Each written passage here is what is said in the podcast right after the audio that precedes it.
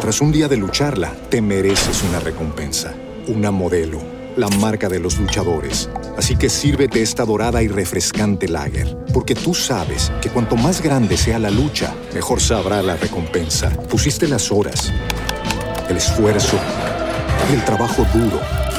Tú eres un luchador y esta cerveza es para ti. Modelo, la marca de los luchadores. Todo con medida, importada por Crown Imports, Chicago, Illinois. Hola, buenas tardes, Julio. Eh, me presento, yo soy Jessica. Eh, soy nicaragüense, actualmente vivo en España. Mi historia paranormal inició desde que tengo conocimiento. Eh, tengo muchas historias, pero esta es la más, cuatro son las más impactantes. Te voy a contar la vez que pude ver frente a frente a un nahual o mono, como le llamamos nosotros en mi país. Resulta que a la edad de 6 años, 7 años, más o menos recuerdo, em, yo venía del colegio, estaba en la primaria ya, y me acuerdo que venía muy, muy sudada, así como muy sudada, y le dije a mi madre que me ardía mucho la espalda, me ardían las piernas, y que pues que me revisara porque me ardía mucho. Cuando mi mamá me revisó, eh, me vio muy, muy rasguñada, con unos rasguños finitos, finitos, pero muchos rasguños en mi espalda, en mis piernas, en mi pancita. Resulta que la impresión de mi mamá en ese momento fue, eh, a ti te viene a tocar el mono. Pero yo en ese momento, yo no sabía que era, a qué se refería específicamente.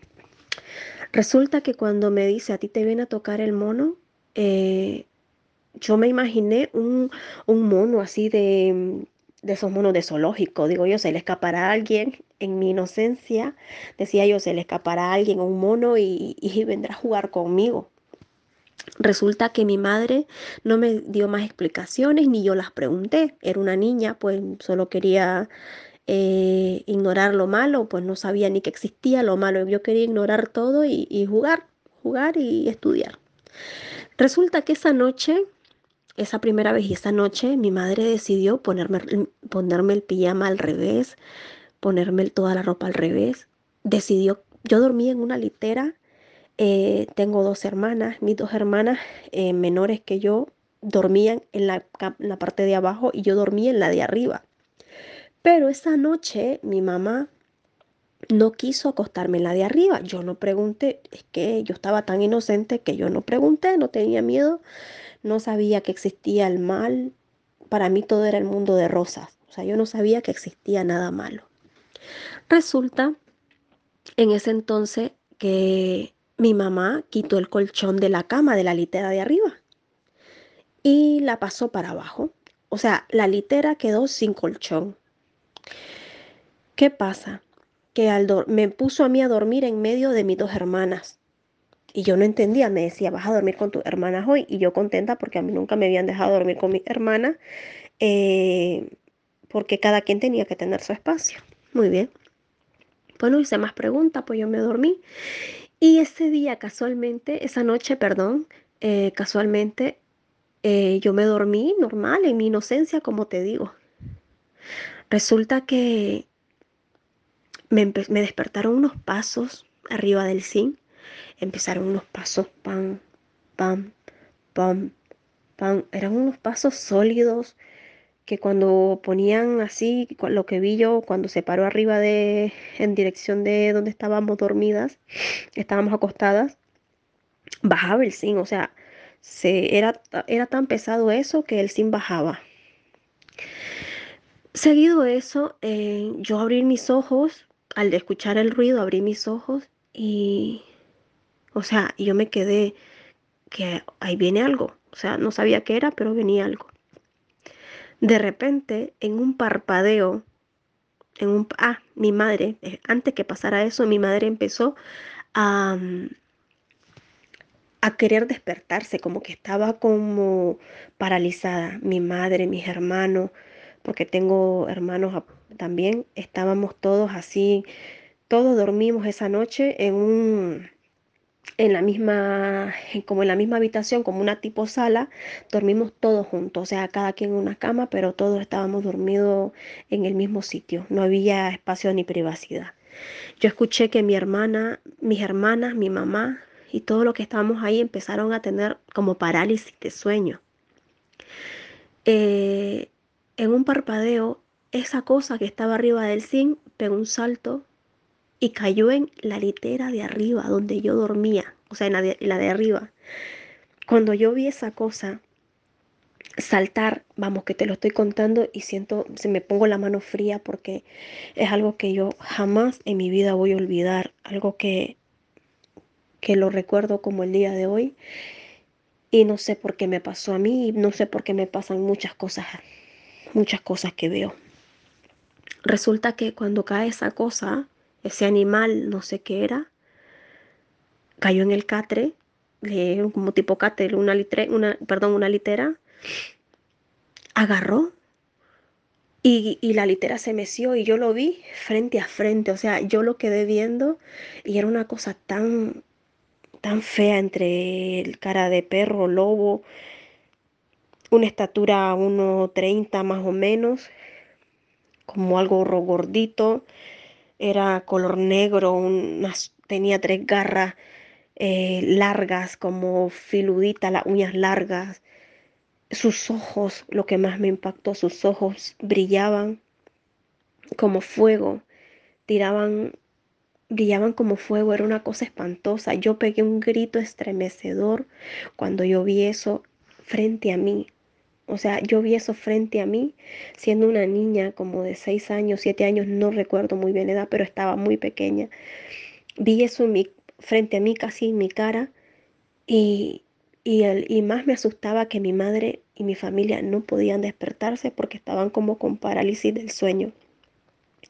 Eso estaba, se quedó ahí observando, observó a mis hermanas y después fijó su mirada en mí.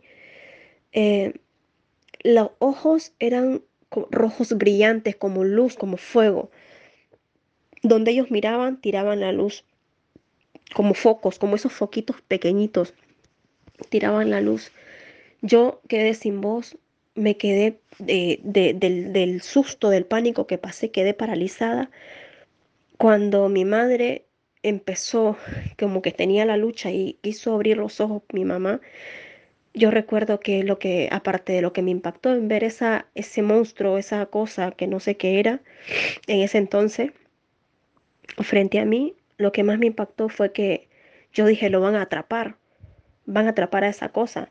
Cuando mi madre se despertó, esa cosa saltó y atravesó la puerta, no la abrió. Eso, en ese entonces yo no, o sea, eso atravesó la puerta cuando atravesó la puerta, mi madre se despertaron toditos a la misma vez. Mi madre se levantó, me agarró y yo no podía hablar. Yo estaba, eh, había quedado como estatua. No podía, no me podían hacer doblar las piernas, no me podían hacer doblar, estirar mis manos, porque yo crucé mis manos en mi pecho. Eh, del miedo que sentía, eh, fue algo traumante en mi vida.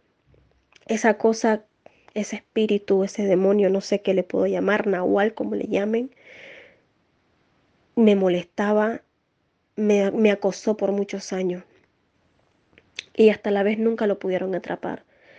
Solo sé que desde ese entonces mi vida cambió totalmente. Desde ese entonces eh, nunca más dormía sola.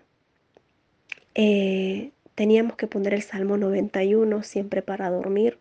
Siempre esperábamos a esa cosa que llegara, siempre, siempre llegaba a molestar. Ya no entraba porque dejábamos el Salmo 91. Mi madre todas las noches me tenía que poner ajo en mis pies, en mi frente, eh, en las camas, en las puertas. Era una cosa terrible. Y hasta el día de hoy, eh, esa cosa me había atormentado, me siguió atormentando.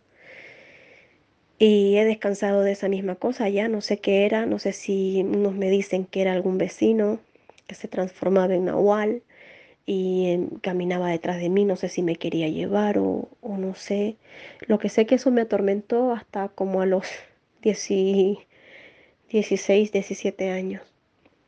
No lo volví a ver físicamente después de eso, pero sí hacía, se hacía presente arriba del zinc, eh, tiraba piedritas.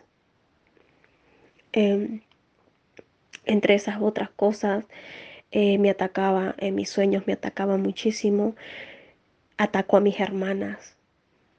Eh, era una cosa terrible. Pues si existe el Nahual, si existe, lo vi frente a frente y es algo que no quiero, no se lo recomiendo a nadie. Es una experiencia tan terrible que te vuelve tan sensible a muchas cosas y no te vuelve loca porque porque en realidad tal vez supe controlarme, pero estuviese loca, estuviera no, no sé cómo hubiese estado. A raíz de eso he visto tantas cosas, he pasado tantas cosas paranormales, tanto sola como acompañada. Y esa es una de las historias que te cuento, Julio. Que existen los nahuales, que existen los monos, las lechuzas, sí existen. Y hasta el día de hoy esa historia me persigue y no la cuento ni a mi esposo, ni que mi esposo es aquí de, de España, porque son personas que no creen. Entonces yo, aún estando aquí, yo siento presencia, me han atacado también, me han tocado, me han hablado y yo trato de ignorar porque no sé qué hacer con todo esto que me con todo esto que me pasa no sé qué hacer. Es que te lo estoy contando y mis manos se ponen frías de, de, de recordar los episodios que he vivido. Más adelante si quieres te cuento la otra historia que fue cuando tuve a mi primer hijo eh, de lo que pasó con él. Y, y seguida otras cuando quieras. Muchas gracias por escucharme y, y que papá Dios te bendiga y te proteja. Tras un día de lucharla, te mereces una recompensa, una modelo, la marca de los luchadores. Así que sírvete esta dorada y refrescante lager, porque tú sabes que cuanto más grande sea la lucha, mejor sabrá la recompensa. Pusiste las horas, el esfuerzo, el trabajo duro. Tú eres un luchador y esta cerveza es para ti. Modelo, la marca de los luchadores. Todo con medida, importada por Crown Imports, Chicago, Illinois.